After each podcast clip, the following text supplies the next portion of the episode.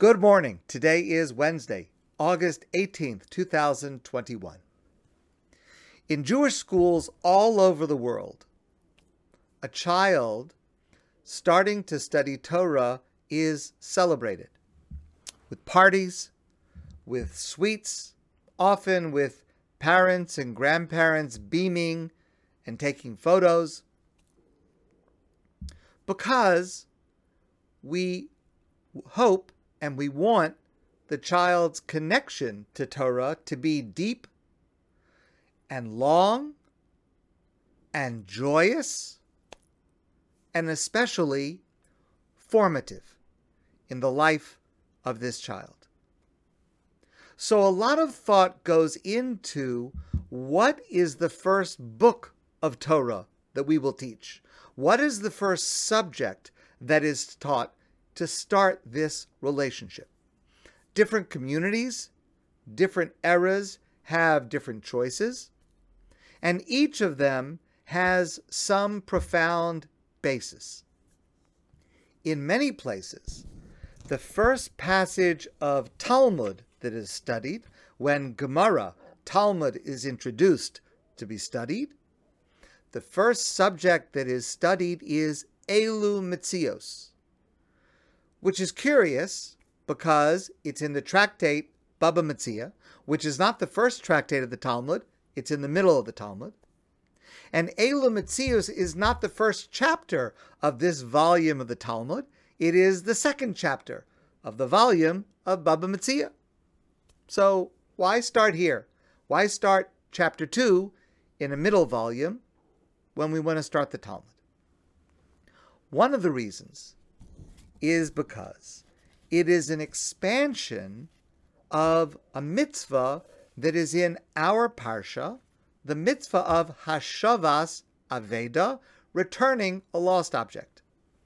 And we read in our parsha, Lo sire eshor achicha O eseyo nidochim v'hisalamta mehem, hashev tishivem lachicha. When you see the ox of your fellow or the sheep of your fellow that is lost, don't ignore it, but rather you should return it to your fellow. Hashavas Aveda, return a lost object, any object, to the person that lost it. And if you cannot immediately do that, you should extend effort to identifying and finding the person who lost it, v'hashevosolo, in order to be able to return it to them. And there are at least two reasons we want this subject to be imprinted on the heart of every Jew from the very beginning of their Jewish education. The first is it is a profound message about God, to whom the world belongs, and our place within God's world. We are not entitled to whatever we can take, even if no one else will know even if the owner will never realize. Not everything is ours to take. And this is a message repeated over and over again in the Torah. The first command that God gives to mankind, to Adam and Eve. Not everything in the Garden of Eden is permitted to you. There's one tree that you are not permitted to have. It's not yours, it's God's. It's the underlying message of the Shemitah year, the sabbatical year that we begin this Rosh Hashanah, and we'll discuss that further. Hashavas Aveda, likewise, the obligation to return a lost object and go to the effort to find the owner if that is necessary, helps to create a constant reminder that God is with us through life, and our actions should reflect that ongoing presence. A second reason is that Hashavas Aveda helps to create character. When I first told this story, I learned that there is another version of it, but this is the version of the story that I heard from Rabbi Pesach Krohn. Samuel Reichman and the Reichman family had great wealth before World War II. Samuel Reichman was stuck in Hungary when war broke out. He wanted to try to preserve at least part of his wealth and not be completely wiped out. But it was against the law at that time in that place to send money to the United States or Canada, which is where he was from, his family was from.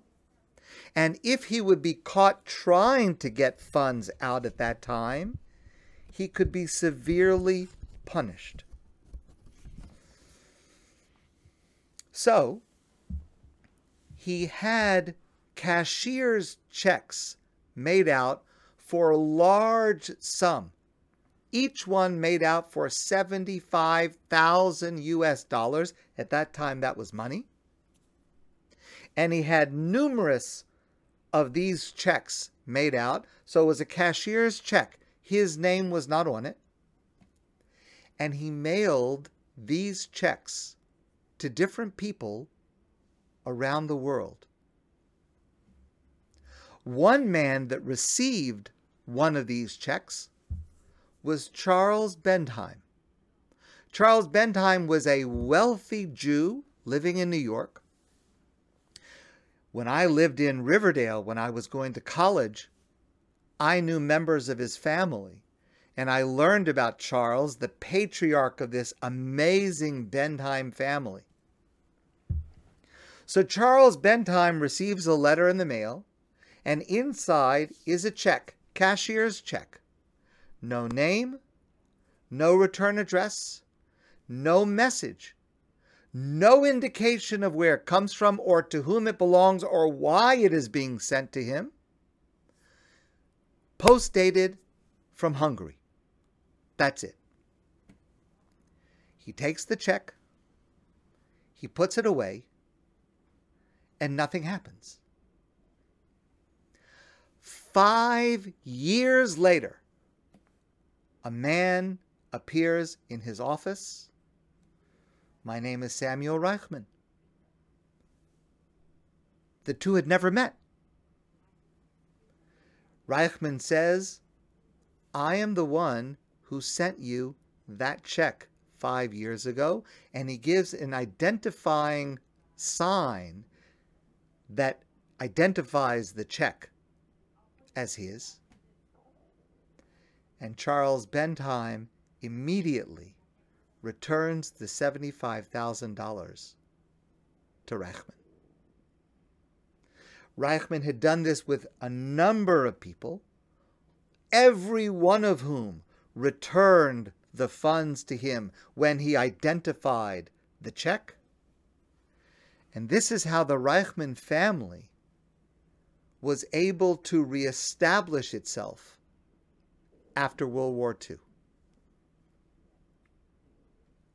Hashavas Aveda, this obligation to return a lost object, and the extent to which we must go to respect it, not to take it for ourselves, but if necessary to hold it until the owner can claim it. It's a mitzvah it's a commandment, it's an obligation. But it's not just that. It is a mitzvah that builds character. It's a mitzvah that trains us in trustworthiness, in reliability, in being upstanding and upright, even when no one else knows, especially when no one else sees. And that's why children start with it, and why each of us should start with it as well. My friends, I want to wish you a great day, and I look forward to seeing all of you soon in person.